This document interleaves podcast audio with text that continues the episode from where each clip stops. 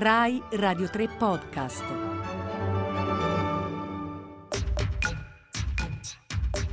Venti piccoli mondi.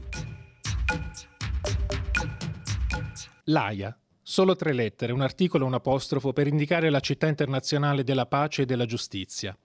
L'elegante città residenziale, a 4 km dal mare, abitata da poco più di mezzo milione di abitanti, deve la sua origine a un casino di caccia dei conti d'Olanda. Nel corso dei secoli l'AIA, Den Haag in olandese, ha assunto più volte un ruolo politico di importanza internazionale, fino a diventare, alla metà del XVIII secolo, il massimo centro della diplomazia europea. Per questo motivo l'AIA fu scelta nel 1899 e nel 1907 per ospitare due conferenze internazionali per la pace. All'AIA ha sede la Corte internazionale di giustizia, istituita nel 1945, con la funzione di risolvere le controversie giuridiche di carattere internazionale. Questa sua vocazione a essere un luogo neutro in cui stabilire e applicare le regole del diritto internazionale ha reso l'AIA la sede naturale per ospitare altri due tribunali. Quello speciale per i crimini della ex Jugoslavia, attivo dal 1993 al 2017, e la Corte Penale Internazionale, creata il 1 luglio del 2002. I due tribunali rappresentano la volontà della comunità internazionale di non lasciare impuniti i crimini e le gravi violazioni dei diritti umani che si compiono in vari paesi del mondo.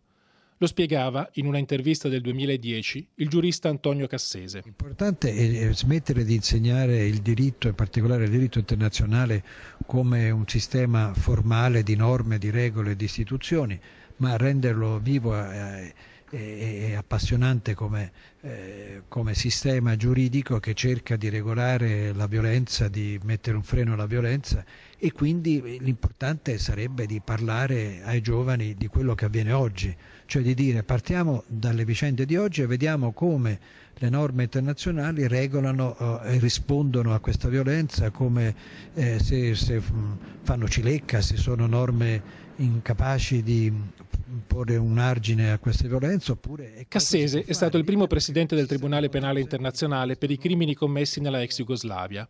Quella è stata la prima corte capace di incriminare un capo di Stato per i reati di genocidio e crimini contro l'umanità, il presidente serbo Slobodan Milosevic. I consider this tribunal false tribunal and indictments false indictments.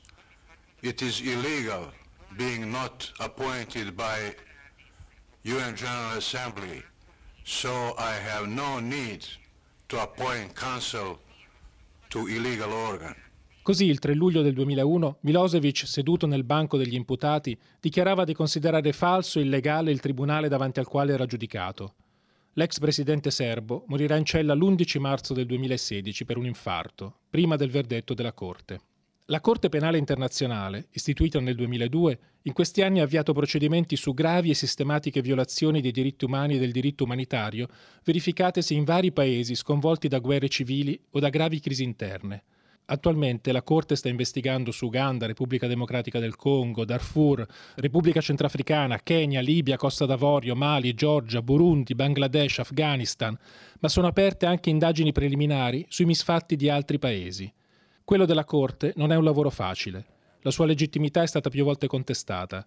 Grandi paesi come Stati Uniti, Cina, Russia e India non hanno aderito al trattato oppure hanno aderito senza ratificarlo ma oggi il Tribunale resta uno dei pochi strumenti di cui la comunità internazionale dispone per non lasciare consumare nel silenzio i peggiori crimini contro l'umanità. This trial's uh, aim is to produce false justification for the war crimes of NATO committed in Yugoslavia.